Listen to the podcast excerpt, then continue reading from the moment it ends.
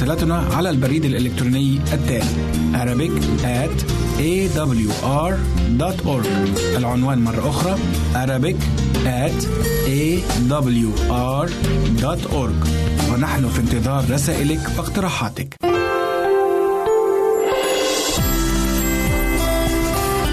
هنا إذاعة صوت الوعد. لكي يكون الوعد من نصيبك.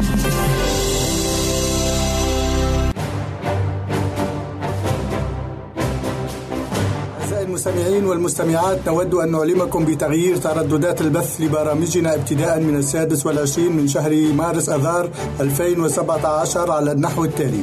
للجمهورية الليبية سيبدأ البث الصباحي في الساعة السادسة بتوقيت جرينتش بتردد مقداره 11880 بطول 19 كيلومتر. والبث المسائي في الساعة السادسة بتوقيت جرينتش بتردد مقداره 11985 وبطول 25 كيلومتر.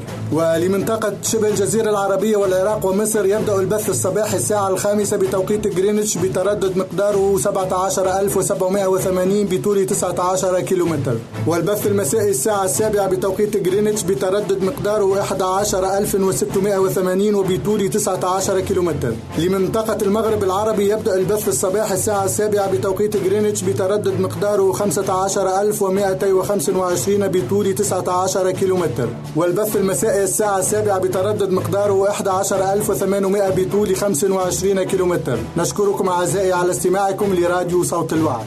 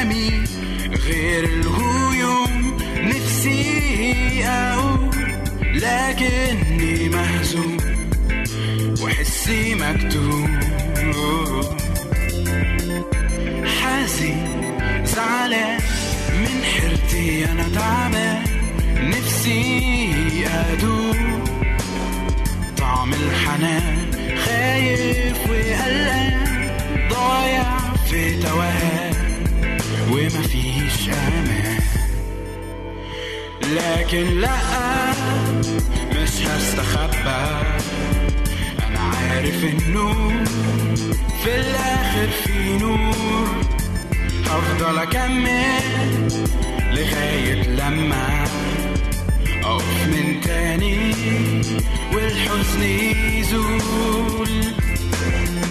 موجوع مكسور لكني مغرور نفسي أدوق.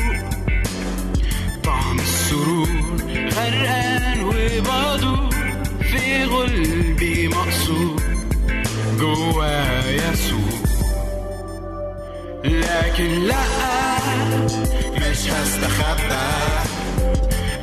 عارف إنه في الآخر نور.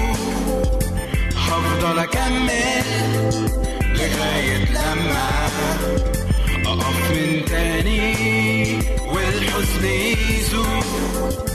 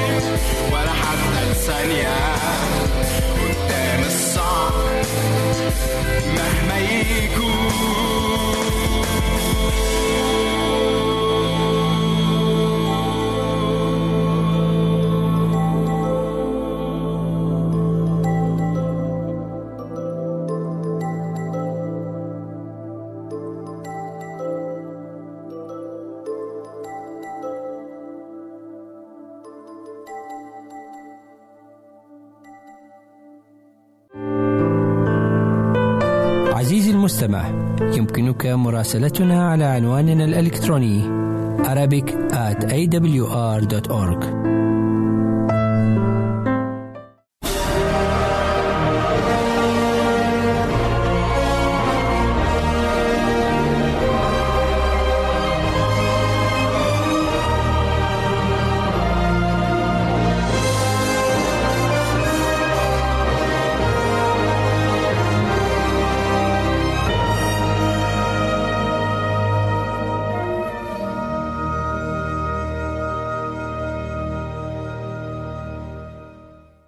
أهلا ومرحبا بكم في حلقة جديدة من برنامج مدرسة الأنبياء. الحلقة اللي فاتت اتكلمنا عن البرية في حياة النبي إيليا وحلقة اليوم بنتكلم عن الجفاف. في الأول بنحب نرحب بالأسيس أهلا وسهلا بحضرتك. أهلا وسهلا. آه، وزي ما إحنا متعودين بنبدأ بسؤال. عايزين نعرف إيه هو الجفاف؟ الجفاف هو آه، عدم وجود ماء. الأرض الجافة ما فيهاش بيبقى بيكون سبب عدم وجود مية. وإذا قل الماء قلت الحياة. إذا ما فيش جف إذا ما فيش مية ما بنشوفش خضرة. ما بنشوفش أشجار مثمرة. ما بنشوفش آه، آه، اللي هي الأشجار الفاكهة ولا آه، خضار ولا أي حاجة أو أي خضرة موجودة على الأرض ولا ورود ولا زهور ولا أي شيء. ده بسبب الجفاف. الجفاف هو أرض ما فيهاش أي بقعة أو أي بئر أو أي نبع أو أي نهر. من المياه. وإحنا زي ما إحنا عارفين إن ال- ال- ال- بالماء الميه هي شريان الحياة بالنسبة لنا صحيح، كبشر. صحيح. الميه هي شريان الحياة اللي اداها لنا ربنا ليه كل المجد. لما خلق الدنيا وخلق الدنيا في في, في وخلق أو عمل الميه كان في اليوم الثالث. صحيح. علشان يدينا إحنا يدينا إحنا الحياة من خلال إن إحنا نقدر نزرع نشرب نعيش اديها للإنسان اديها للنبات اديها للحيوان عشان كل واحد يتعايش ولديمومه الحياة. صحيح. فالجفاف هو قلة الماء أو عدم وجوده خالص عود وجود الماء. ده الجفاف. بما إننا بنتكلم الحلقات كلها بتتكلم عن حياة النبي إيليا والمراحل اللي مر بيها. إيه، إيه، بيذكر الكتاب المقدس إنه في وقت النهر جف في أيام النبي إيليا. إيه كان شعور النبي إيليا لما آه، جف النهر في, في, في أيامه؟ وهل ظن إن الله تركه أو نسيه؟ شعور طبيعي جدا ينتاب كل واحد منا ينتاب كل البشر. نفس شعور ايليا لأن ايليا كان إنسان زينا وكان تحت الألم مثلنا فشعور طبيعي جدا إن هو ممكن يتضايق أو يحزن أو يفكر في يوم من الأيام إن هو مثلا ممكن تناسى أو حصل له عملية نسيان من أي حد أو كان من ربنا مع إنه لا. ال- الجفاف وعدم وجود المية الإنسان أنا أعرف إن بعض من البشر ممكن يعيشوا على يعني الحد الأقصى 60 يوم من غير أكل. والحد الأقصى بالنسبة أربع أيام من غير بعد كده في أقل في ناس ما تقدرش تعيش بالنسبة عن- للمية. بالنسبة للمية في ناس ممكن بالنسبة للمية يقعدوا أربع أيام. لكن في أقل عن كده. في ممكن يوم ونص بالنسبة للمية في ممكن أسبوع بالنسبة للأكل على حسب قدرات الإنسان. صحيح. فالجفاف ده بيشعر الإنسان. بوجود الجفاف بحزن في قلب الإنسان. اولا مش عارف إن هو هيجي إمتى هيجي ولا ما يجيش. آه، الجفاف معناها بيرمز للموت. برضه ما تنسيش ديت. صحيح. إذا في جفاف يبقى معناها في في موت. لأن أنا ممكن ما يجيش خالص المية وممكن أنا معناها مش هقدر أزرع ومعناها أنا مش هقدر آكل وتترتب حاجات كتيرة. فكان برضو شعور ينتاب كل الناس بالحزن زي ما انتاب إيليا في نفس الوقت. بعض من الناس كمان ممكن زي مثلا أسرة من الأسر لما يفقدوا أحد عائل الأسرة اللي بيعولهم إذا مثلا كان موظف إذا مرض آه، إذا آه، اترفض من العمل بتاعه ومن الشركة اللي شغال فيها. إذا جرى له أي شيء آه، لا قدر الله مثلا مش كويس والعيلة فقدته. العيلة دي أحيانا بتشعر إن ربنا نسيها وممكن يسالوا أسئلة يقولوا ربنا راح فين؟ اللي جف النهر الحنان بتاعنا وجف النهر اللي إحنا كنا بنعيش آه، من خلاله وكان بيقوينا وكان بي بي يعني بيرعانا وكان بيهتم بينا. آه، ممكن شعور ممكن ينتاب جميع الناس في الموضوع دوت. صحيح. لكن الرب مش بينسى. الرب بي لو اتقفل باب بيفتح قدامنا 100 باب. بس أهم حاجة أقولها في السؤال دوت نقطة أخيرة فيه. أهم حاجة يكون أنا عندي إيمان إن ربنا راح يفتح لي باب. وراح هو يرجع لي ماء الحياة مرة تاني. يرجع لي ديمومة الحياة مرة تاني. قادر يشفيني من المرض اللي أنا فيه ده مرة تاني. قادر يوديني العمل أحسن من اللي أنا كنت فيه مرة تاني. صحيح. ده الايمان بربنا. هو أهم ما في الحياة هو ماء الحياة كمان. طب ليه الرب بيسمح من الأول ل- لأمور زي كده نقع فيها؟ رغم إننا بنطيعه وبن وبنعيش آه، ل- ل- مكرسة للرب ليه بيسمح بكده؟ أحيانا الرب بيسمع بالحاجة زي ديت لإنذارنا إحنا. كل ما كتب كتب فهو كتب لإنذارنا وبيسمع من أجل تعليمنا إحنا. في في اشعياء 49 آية جميلة جدا. بيقول لنا إيه؟ اشعياء 49 15 و16 هل تنسى المرأة رضيعة. رضيعة أفلا ترحم؟ ابن. ابني. بطنها؟ حتى هؤلاء ينسين؟ وأنا لا أنساك. هو ذا على كفي نقشتك اسوارك أمامي دائما. اذا ربنا إذا كان ربنا بيسمع أو بيسمع بأي تجربة أو بيسمع بأي حاجة تصيبنا أو بأي حاجة تجيلنا زي ما جاء في النهر في وقت إيليا بيسمع عشان خاطر يعلمني أنا درس. يديني أنا حاجة. يقول لي خلي بالك إنك أنت هتبعد عني. فأنا بدي لك جرس إنذار. ب- ب- بنبئ- انبئك بالخطر المحدق بك. أنا عايزك ترجع عنه. يعني بيكون بمثابة إنذار لل- للإنسان. إنذار لكل الناس كمان المؤمنين وغير المؤمنين. ربنا بيسمح بس بالتجربة. هو مش بيجي هو مش بيجيب لنا التجربة زي ما قال في سفر يعقوب. الله غير مجرب بالشرور. الشرور. بل يجعل في التجربة المنفذ. ربنا بي بي ما بيجربناش عمر. طب في أيامنا اللي إحنا عايشينها يا سيسي. هل تعتقد أن نهر ال- القناعة وعدم الرضا جف في أيامنا اللي إحنا عايشينها؟ آه نعم. في النهر. نهر عدم القناعة وعدم الرضا اللي إحنا فيه في الأيام اللي إحنا فيها دي بالطبيعي آه، جف لأن الناس زي ما قال القديس بولس الرسول لتلميذه تيموساوس اعلم هذا أنه في الأزمنة الأخيرة الناس هيكونوا إيه؟ محبين. محبين للمال متعظمين مستكبرين محبين لأنفسهم غير شاكرين دانسين متعظمين. ما همش أنعانين كمان ما عندهمش القناعة.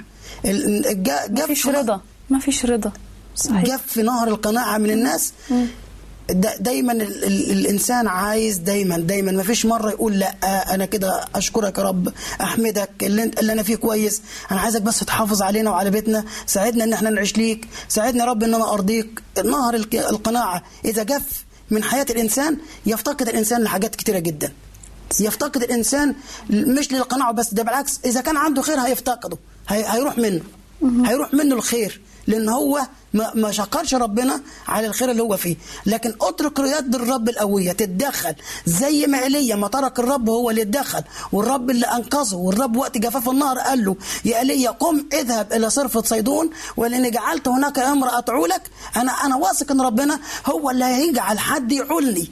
أنا واثق إن ربنا هو اللي دخل في وقت الجفاف دوت. أنا واثق ربنا هو اللي هيتصرف في حل في وقت التجربة اللي أنا فيها. أنا واثق إن ربنا هو اللي هيمسك بإيدي ويرسلني للطريق الصحيح.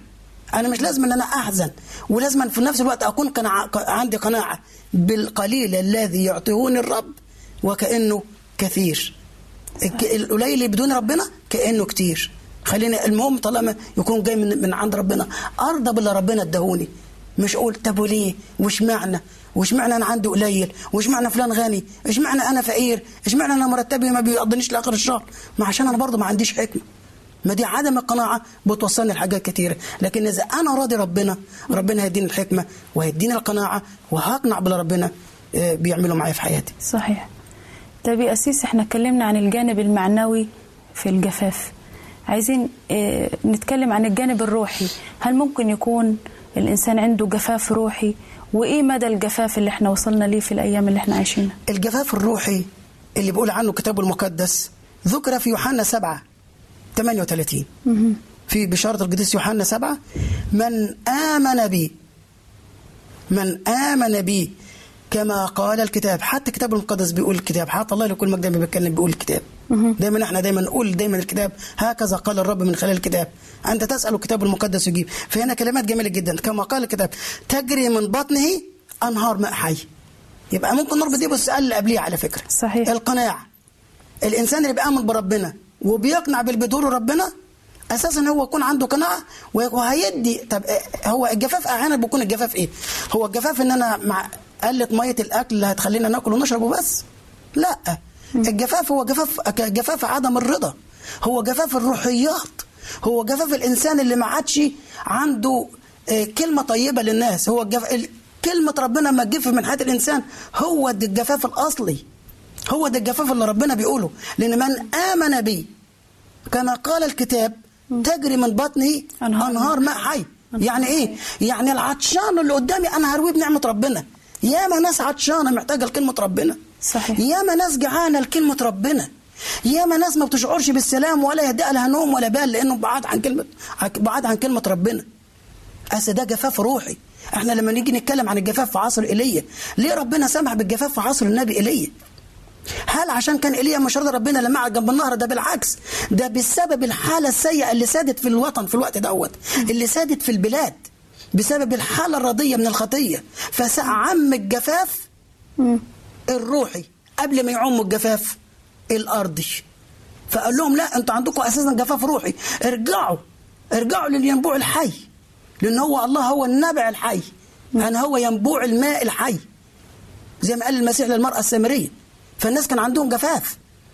مفيش محبة. صحيح. مفيش قناعة. مفيش رضا. مفيش سلام. في خوف وفي قلق. حاجات كتيرة في حياة الناس الناس مش راضين عنها. وليه ده كله؟ لأنهم يفتقدوا إلى كلمة الله. كلمة ربنا مش في حياتهم. فربنا قال له يا إيليا الناس حاليا دلوقتي قبل ما هم يكونوا محتاجين إن إحنا ننزل لهم مية الناس محتاجين يرجعوا ليا. لأن عندهم جفاف في روحهم. وصلوا لدرجة الجفاف الروحي.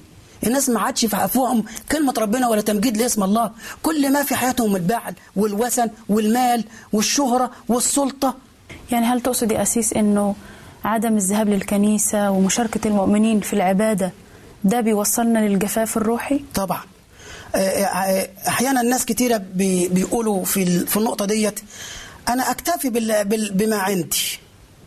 أنا أنا ب- بتفرج على قنوات دينية كتيرة في البيت. أنا أقعد وأشغل القناة كفاية إن أنا أسمع ترانيم وبسمع وعاظ وأنا ما أروحش الكنيسة لأني بتعثر آه، لكن بيقول لنا الكتاب المقدس غير تاركين اجتماعنا كما لكم كما. لقوم عادة صحيح. جماعة المؤمنين مع ربنا بيكون فيه دفء فيه شبع فيه ملء فرحت بالقائلين لي إلى بيت الرب نذهب. نذهب ويرجع يقول لنا مرة تانية آية جميلة جدا ما أجمل وما أحسن أن يجتمع الإخوة معا. معا. فعايزنا نجتمع نقعد مع بعضنا. عايزنا نقعد نص...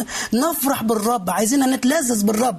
هو قال لنا مرة تاني تلذذوا بالرب فيعطيك سؤال قلبك. قلب. فهنا بالطريقة ديت يزول الجفاف ويعم الخير.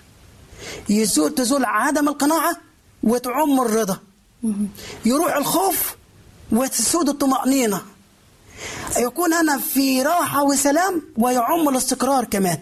ليه؟ لأن أنا شبعت بالرب. لأن أنا اتلذذت. اتلذذت بالله. فعشان كده كل اللي ما بيروحش الكنيسة أو اللي ما بيروحش يعبد ربنا أو اللي ما بيصليش ربنا من كل قلبه أيا كان هذا الإنسان أنا أقول له بنعمة الله ارجع. ارجع لربك ارجع للي خلقك ارجع لله وقول له قول له أنا جاي لك وتبت على اللي أنا فيه. أنا كنت في جفاف ولكن أنا عايز نهر النعمة الفياض النهارده يملاني منك يا رب. أنا عايز نهر النعمة الفياض يملاني عشان أرتوي من خير الله وأحس بشبع في داخل حياتي.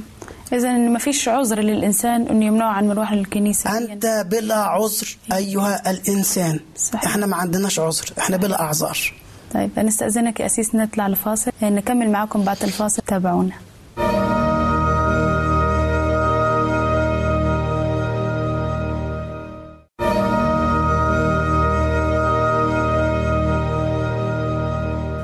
وسهلا بكم مرة أخرى بعد الفاصل ونعود لنكمل حديثنا عن الجفاف.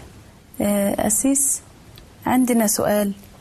آه، بنقول هل ينذرنا الرب قبل أن نصل إلى مرحلة الجفاف ولا ممكن يسيبنا لغاية ما نوصل لمرحلة الجفاف وبعدين آه، يدينا جرس الإنذار زي ما إحنا بنقول؟ الله دايما بينذرنا وبيبعت لنا أنبياء وبيبعت لنا رسل وعندنا كلمته اللي بتنذرنا. بأن أنا هوصل لمرحلة الخطر إن أنا هوصل للجفاف. ولما بوصل للجفاف بكون أنا السبب لأن الله زي ما ذكر في حسقيال لا يصر بموت الشرير. مش بيتبسط إن الشرير يموت. بل برجوع عن خطاياه فيحيا. تعال للرب والرب هو اللي هيحييك. عندي آية حلوة قوي في سفر أشعياء 30 10 11 ليه بنوصل لمرحلة الجفاف؟ نسبة سألوا كان ربنا بينذرنا ولا لا. بس ده بيبقى بناء عن طلبنا إحنا. إيه الطلب بتاعنا؟ آه بيقول لا تنظروا لنا مستقيمات. أنا عندي اللي أنا ماشي عليه مش عايزك. كلمونا بالناعمات. انظروا مخادعات. حيدوا عن الطريق. ميلوا عن السبيل. اعزلوا من أمامنا قدوس إسرائيل. هل ده مش مرحلة سيئة جدا. عشان كده ربنا بي. بيبعت الإنذار. صحيح. هنجاوب نفس السؤال. ولكن الرب بيو... تيموثاوس بيك... بي... على فم بولس بيقول ب... الرب على فم بولس بيكلم تيموثاوس بيقول له إيه؟ آه بيقول له كلمة برضو جميلة جدا. أكرز بالكلمة. انذرهم. عرف الناس إنهم مشوا غلط. أكرز بالكلمة. أعكف على ذلك في وقت مناسب وغير مناسب. وبخ. انتهر. عظ. بكل اناه وتعليم. لأنه سيكون وقت سيكون وقت لا يحتملون فيه التعليم الصحيح بل حسب شهواتهم الخاصة يجمعون لأنفسهم معلمين مستحق مستحق مسامعهم. صحيح. فيصرفون مسامعهم عن الحق وينحرفوا إلى الخرافات. الخرافات. اذا الرب بينذر شعبه قبل ما ي... ما يديهم أي شيء يوقفهم عن الغلط اللي هم فيه أو زي ما جف النهر في أيام النبي إيليا أنذر الشعب عدة مرات. من خلال من خلال أنبياء. من خلال- زي ما قال لإيليا لا يكن طل ولا مطر إلا عند قولي. ده ما كانش قول إيليا. ده رب هو اللي بيتكلم من خلال إيليا. من خلال إيليا على فكرة يمكن البعض يقول إيليا اللي قال. لكن أنا واثق إن ربنا اللي استخدم إيليا لأن هو اللي خلق إيليا وهو اللسان اللي زي ما قال لموسى قال له اذهب وأنا أكون فما لك. لك. شفت الكلمة الجميلة؟ اذهب وأنا أكون فما لك. فالرب تكلم من خلال إيليا وقال لا يكون طل ولا مطر إلا عند قولي. وده كان إنذار. إن لم ترجعوا عن طرقكم الشريرة. عايزهم يرجعوا عن طرقهم الشريرة. صحيح. فكذلك تهلكون. فلماذا تهلكون يا بني إسرائيل؟ ليه تهلكوا؟ أنا مش عايزكم تهلكوا. أنا عايزكم تخلصوا. فربنا بيدينا انذارات وانذارات وانذارات. ولكن الناس مستمرة والناس مستمرة في عصيانها. عشان كده بيقول لنا إيه وبيكرر لنا آية جميلة كده. بيقول شعب صلب الرقبة. صحيح. شعب صلب الرقبة. بسطت يدي طوال النهار إلى شعب متمرد. مش عايزين يسمعوا. أصرف من قدامنا قدوس إسرائيل. كلمونا بكلمات مستحقة مسامعنا اللي أنتوا بتنظرونا بإيه؟ بجفاف؟ ما فيش جفاف. يعني معقولة وقت نوح. هيكون فيه مطر وإحنا في, في الصحراء؟ ده نفس الحال برضه. ما فيش جفاف. النهر شغال. بس يجي جفاف. الجفاف جف فيك انت الأول. بس انت مش شايف. صحيح. الجفاف جف روحيا فيا أنا الأول. عشان كده أنا ما عنديش أنهار حية. أنهار المياه الحية اللي عندي جفت. أنا إنسان خلاص. إنسان ما لا أصلح. لا أصلح لكلمة ربنا لا أصلح للملكوت. فإذا جف نهر الله الفيض في داخلي هتجف الدنيا من حواليا. الناس هتعوفني الناس مش هتحبني لأن أنا مشيت في الشرور. كل المؤمنين مش يقربوا لي صحيح. أنا بعدت عن ربنا. فهنالك انذارات كثيرة. كثير الانذارات من حوالينا سواء كان في داخلي بعدم السلام أو في أسرتي أو من الأصدقاء أو من البيئة أو من البلد اللي أنا عايش فيها. هو أنا ملاحظة في القصة من خلال الكلام اللي قلته حضرتك. إن ممكن يكون الرب اختار النهر خصوصا لأن الماء هو مصدر الحياة. نعم. وعايز يذكرهم إن أنا مصدر الحياة فإن ما رجعتوش ليها هتموتوا هتموتوا من العطش هتموتوا من قله الأكل. فعايز يرجعهم ليه تاني مرة تانية. آه، كذلك في حياتنا الروحية إذا إن إنسان انفصل عن الله وما ارتواش من نبع كلمة الله يوميا بيموت روحيا. نعم. بيموت. نعم. التلاميذ قالوا للمسيح ليكون المجد في يوم من الأيام يا رب إلى من نذهب؟ كلام الحياة الأبدية عندك. صحيح. يا رب إحنا هنروح لمين؟ إحنا عايزين لك أنت. إذا كان في حياتنا جفاف أنا عايزك ترويني. ارويني من نبعك ارويني من نهرك ارويني من نعمتك املاني ب... املاني بروحك. خلصني. ده الإنسان المؤمن اللي عايز يرتوي فعلا حتى لو جفت من حوله ما يخافش زي ما قال داود النبي إن سرت في وادي ظل الموت لا, لا أخاف شرا لأنك أنت معي. معي. معي. أنا مش هخاف. إذا كان الرب معايا أنا مش هخاف ولا شيء يهمني طيب آه، ملاحظين في القصص اللي إحنا بنحكيها الشر من وقت الملك أخاب والملكة الشريرة إيزابل وفضل مستمر الشر وشعب الله مستمر في السقوط في الخطية وعبادة البعليم. إلى وقت الملك أخزية. فليه الرب ما اقتلعش الشر من جذوره عشان يرجع شعبه ليه مرة تانية؟ آه. ليه ما ليه ما ما, ما نهاش حياة الملكه الشريره إيزابل و- وأخاب عشان يقتلع الشر من جذوره؟ حلو خالص. آه، تيمساوس الأولى اتنين أربعة وخمسة. بيجاوبك الإنجيل. مش أنا اللي هجاوب لأن هذا حسن ومقبول. هذا حسن ومقبول لدى مخلصنا الله. الذي يريد أن جميع الناس يخلصون وإلى معرفة الحق يقبلون. يقبلون. برضو مرة تانية السؤال ليه ما اقتلعش الشر من جذوره هو كده كده أهلك أخاب وعيلته بس ليه ما, ما, ما. هلكوش من الأول؟ بس ابنه ابنه سلك في طريقه. ليه ما أثرش حياة أخاب شوية؟ ما ما عشان ابنه ما يطلعش بعدين. صحيح. هنشوف. هنشوف الإنجيل بيقول لنا إيه. إجابة الإنجيل أدق من إجابتي أنا برضو. في روميا 2 4 دي بقى هي اللي هتجاوب بالفعل. أم تستهين بغنى لطفه؟ وإحنا بنستهين بغنى لطف ربنا. أم تستهين ب... أم تستهين بغنى لطفه وإمهاله وطول آناته؟ إنما إيه؟ غير عالما. إن لطف. الله إنما يقتادك إلى التوبة. التوبة. صحيح. شفتي؟ الله الله- حلو الرب. ذوقوا وانظروا. ما أطيب. ما أطيب الرب. صحيح. إدى فرصة بالرغم من شرور آخاب وايزابل واخزيه الكتيره دي كلها الا انه كان عاطيهم فرصة للتوبة. أنا صابر عليكم للتوبة ولكن إذ لم تتوبوا فكذلك جميعكم تهلكون. إذ لم تتوبوا فأنا عاطيهم فرصة للتوبة. هم ما تابوش. طب نكمل نكمل بقى الايه ولكنك من أجل قساوتك. أنا بقى أحط اسم اخاب هنا. واحط اسم اخزيه واحط اسم إيزابل واحط اسم كل واحد من أعزائي المشاهدين اللي مش عايز يرجع لربنا مثلا لأن الكتاب هو اللي بيقول من أجل قساوتك وقلبك غير التائب. تعمل إيه؟ تزخر لنفسك غضبا في يوم الغضب. واستعلان دينونة الله العادلة. الله عادل. دينونة الله العادل الذي سيجازي كل واحد حسب عمله. أظن كده لو في أي واحد عنده أي سؤال أتمنى يكون اتجاوب من الناحية ديت. ليه؟ فيها فيها كذا نقطة. أول حاجة ربنا اداهم فرصة.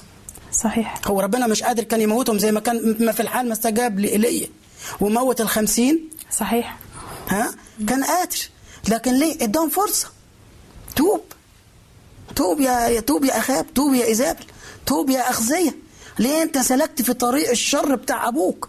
والنهاردة بيتكلم لكل واحد وكل شاب. ولكل شاب. إذا كان حد من العيلة إذا كان أي صديق ليك ما, ما, ما تمشيش في طريق الشر في طريق الخطاة لم تقف وفي مجلس المستاذين لم تجلس.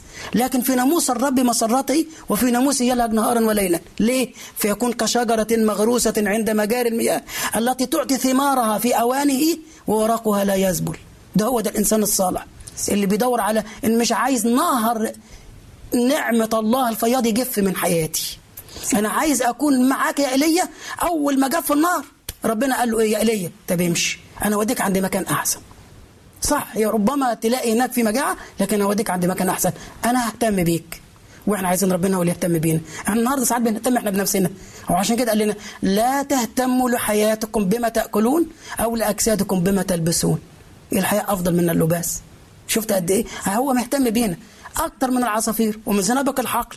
اللي كانت بتلمس ولا سليمان في كل مجدي الرب كان بيعولها كان بيقوتها إحنا ساعات بن بن بجف الجفاف الروحي بيخليني أشعر بضيقة في حياتي. ممكن تكون ضيقة مالية ممكن تكون ضيقة نفسية ممكن تكون ضيقة صحية وعكة صحية الواحد بيمر بيها. وده بسبب الجفاف الروحي اللي حاصل في حياتي أنا الأول. والرب يبارك كل واحد منا. طب يا أسيس آه، في النهاية بما إننا بننهي الحلقة هو- وإيه الرسالة اللي عايز توصلها لهم؟ أقول له أوصل لرسالة آه، رسالة الله مش رسالتي أنا. أنا مجرد آه، مجرد إن أنا بوصل بس كلمة ربنا أقول لهم اقتربوا إلى الله يقترب إليكم. ارجع لربنا بكل قلبك وبكل فكرك. وحب ربنا من كل قلبك ومن من كل فكرة وقربك مثل نفسك. مش هيجيب في نهر النعمة بتاع ربنا من حياتك. حتى لو كان في بيتك حتى لو كان مرتبك قليل هتحس إنك أنت معاك كتير. لأن ربنا هو اللي بيعطينا الصحة لاصطناع الثروة. مش إحنا اللي بندي لنفسنا صناعة الثروة. الصحة عشان نصطنع الثروة. أقول له بس يا رب أنت ملعني وساعدني أكون قانع بما تعطيه ليا في حياتي. عشان ما تجفش نهرك أنت الأول. أنا مش ههم أنا شغال فين أو اترفدت أو عشت أو مرتبي كتير أو قليل أو عندي كتير أو عندي قليل. لكن خلي نظرك لربنا اللي نهر نعمته لا يمكن يجف أبدا. بل يعطي الجميع بسخاء. بيدي كتير قوي. آمين. نشكرك يا أسيس في نهاية الحلقة. نلتقي في حلقات قادمة. وسلام الرب معكم وإلى اللقاء.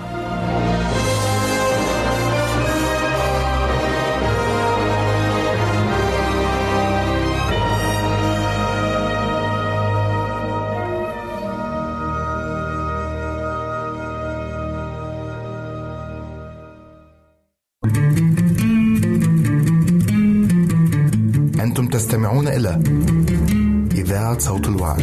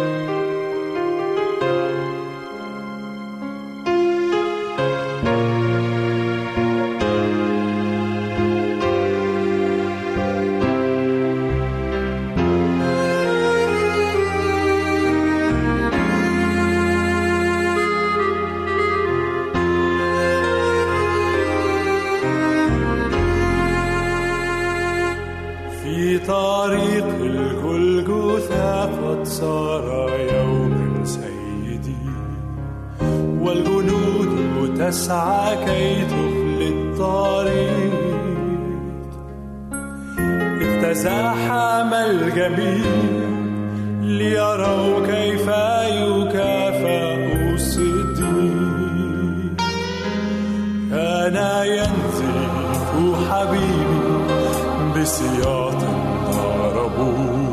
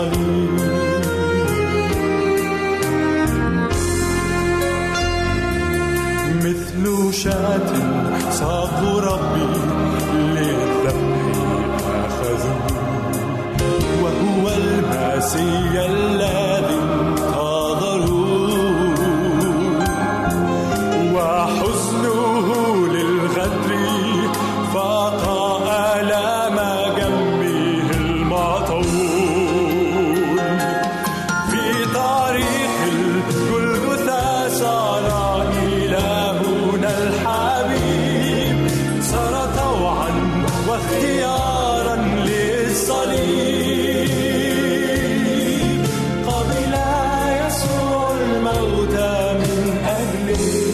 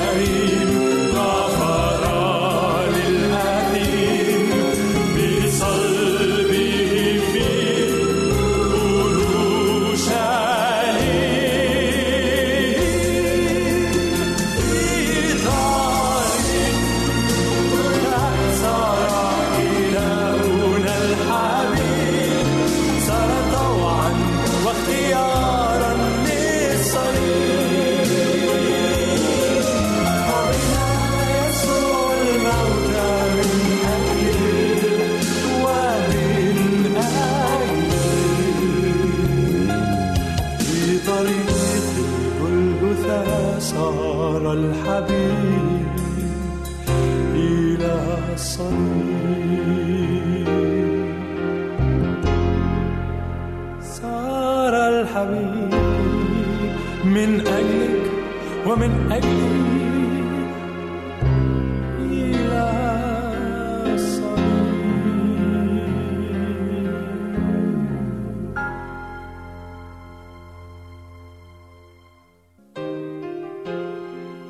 آهي من الخطية.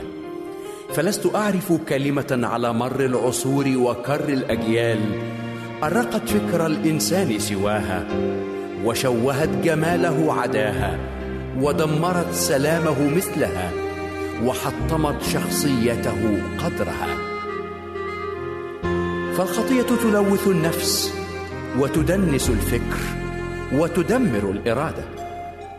إنها تدين الإنسان أمام عدالة الله كتابيا وتطرحه تحت ثقل الديون مفلسا عمليا. فالخاطئ مريض أخلاقيا.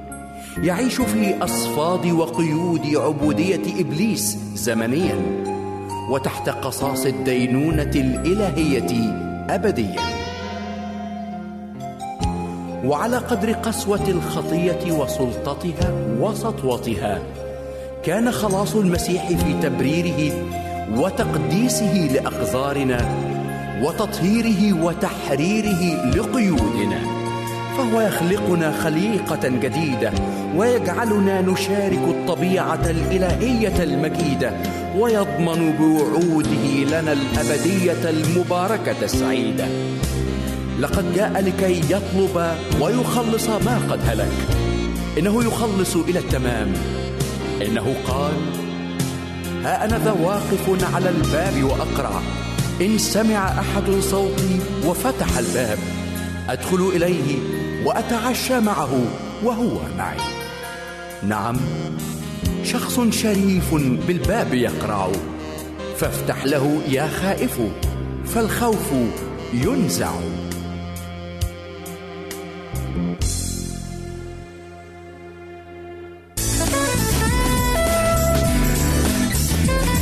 عزيزي المستمع يمكنك مراسلتنا على عنواننا الإلكتروني Arabic. awr.org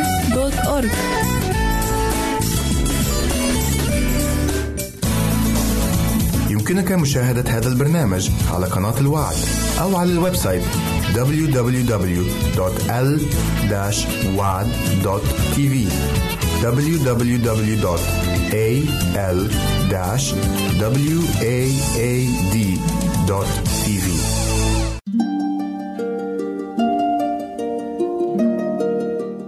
أعزائي المستمعين والمستمعات نود أن نعلمكم بتغيير ترددات البث لبرامجنا ابتداء من السادس والعشرين من مارس آذار 2017 على النحو التالي. للجمهورية الليبية سيبدأ البث الصباحي في الساعة السادسة بتوقيت جرينتش بتردد مقداره 11880 بطول 19 كيلومتر. والبث المسائي في الساعة السادسة بتوقيت جرينتش بتردد مقداره 11985 وبطول 25 كيلومتر. ولمنطقة شبه الجزيرة العربية والعراق ومصر. يبدأ البث الصباحي الساعة الخامسة بتوقيت جرينتش بتردد مقداره 17780 بطول 19 كيلومتر. والبث المسائي الساعة السابعة بتوقيت جرينتش بتردد مقداره 11680 وبطول 19 كيلومتر. لمنطقة المغرب العربي. يبدأ البث الصباحي الساعة السابعة بتوقيت جرينتش بتردد مقداره 15225 بطول 19 كيلومتر. والبث المسائي الساعة السابعة بتردد مقداره 11800 بطول 25 كيلومتر. نشكركم أعزائي على استماعكم لراديو صوت الوعد.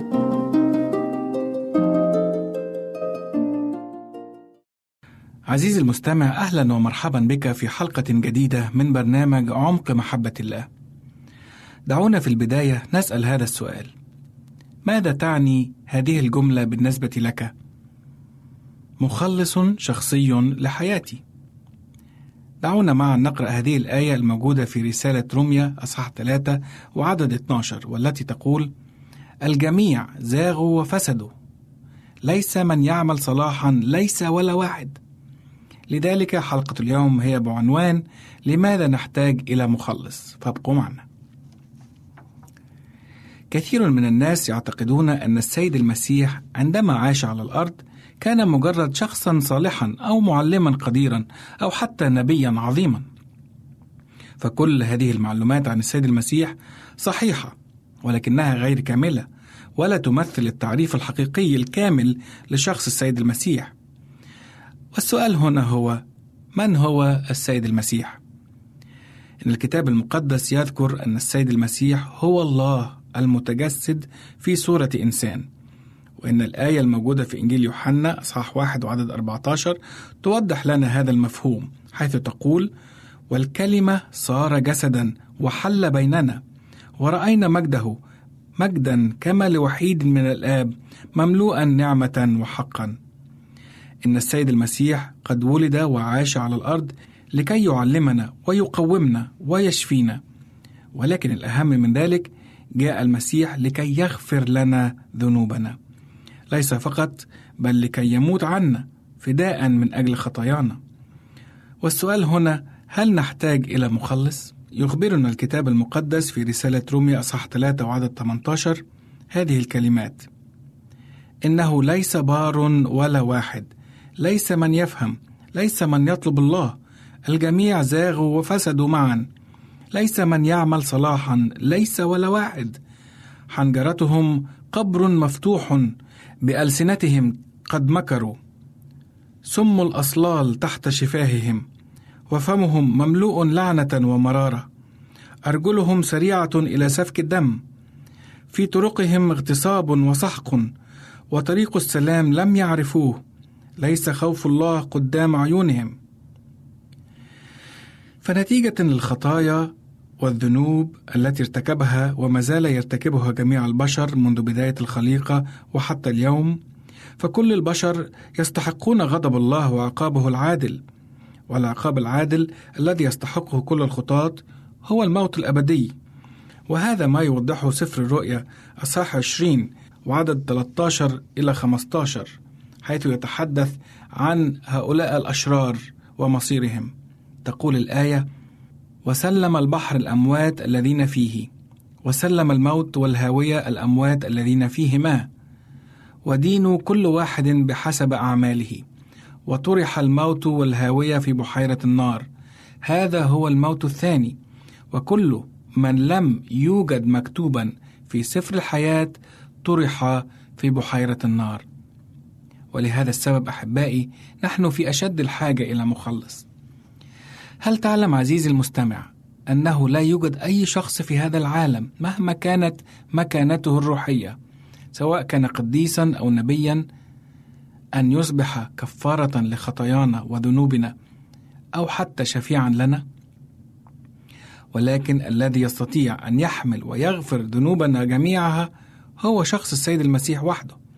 فتقول الآية في رسالة أعمال الرسل أصحاح 4 وعدد 12 وليس بأحد غيره الخلاص لأن ليس اسم آخر تحت السماء قد أعطي بين الناس به ينبغي أن نخلص.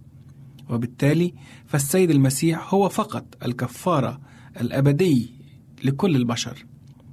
عزيزي المستمع لقد مات السيد المسيح عني وعنك وعن كل البشر لكي يدفع ثمن كل الخطايا.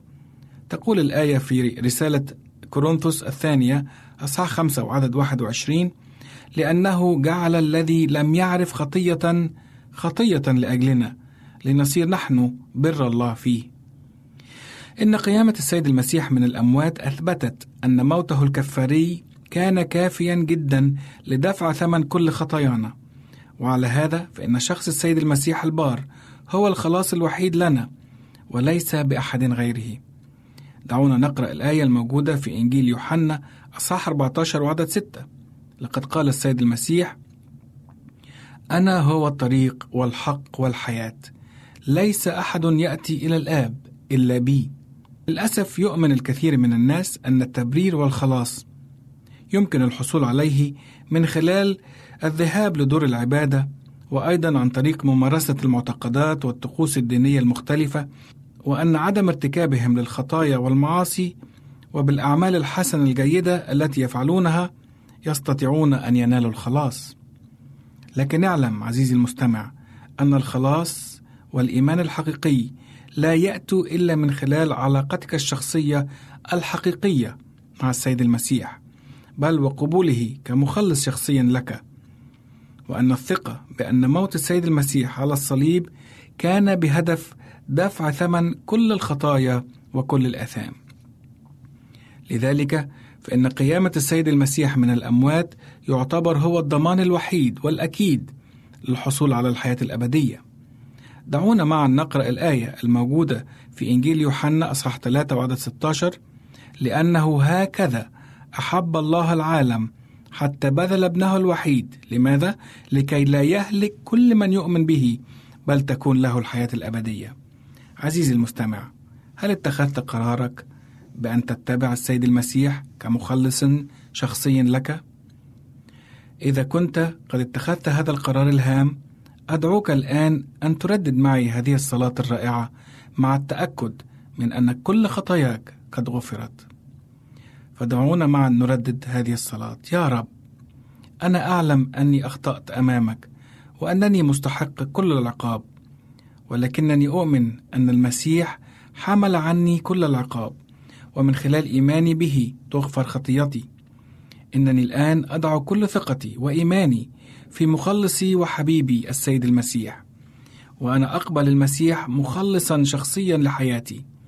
أشكرك يا رب من أجل محبتك ونعمتك الغنية. آمين.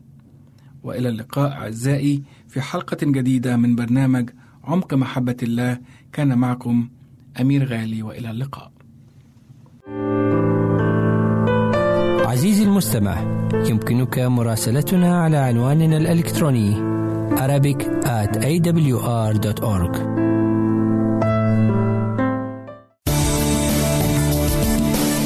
أنتم تستمعون إلى إذاعة صوت الوعد.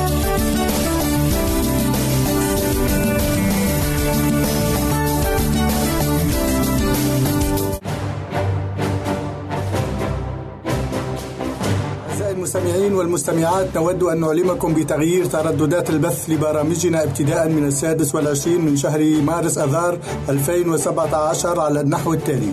للجمهورية الليبية سيبدأ البث الصباحي في الساعة السادسة بتوقيت جرينتش بتردد مقداره 11880 بطول 19 كيلومتر.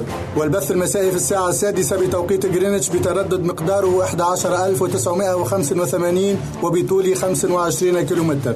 ولمنطقة شبه الجزيرة العربية والعراق ومصر يبدأ البث الصباحي الساعة الخامسة بتوقيت جرينتش بتردد مقداره 17780 بطول 19 كيلومتر.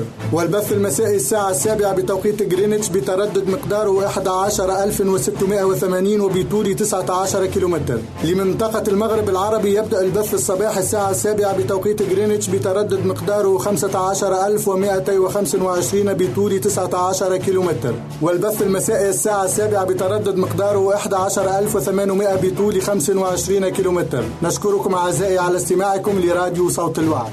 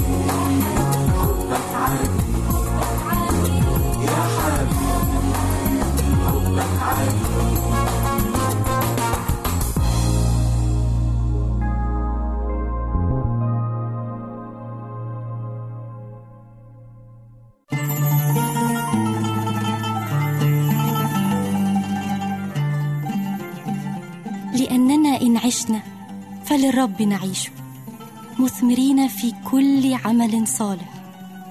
ونامين في معرفة الله. وإن متنا فللرب نموت. فإن عشنا وإن متنا فللرب نحن. علمني أن أعمل رضاك لأنك أنت إلهي. أن أفعل مشيئتك يا إلهي سررت. طعامي أن أعمل مشيئتك وأتمم عملك. طرقك يا رب عرفني سبلك علمني روحك الصالح يهديني.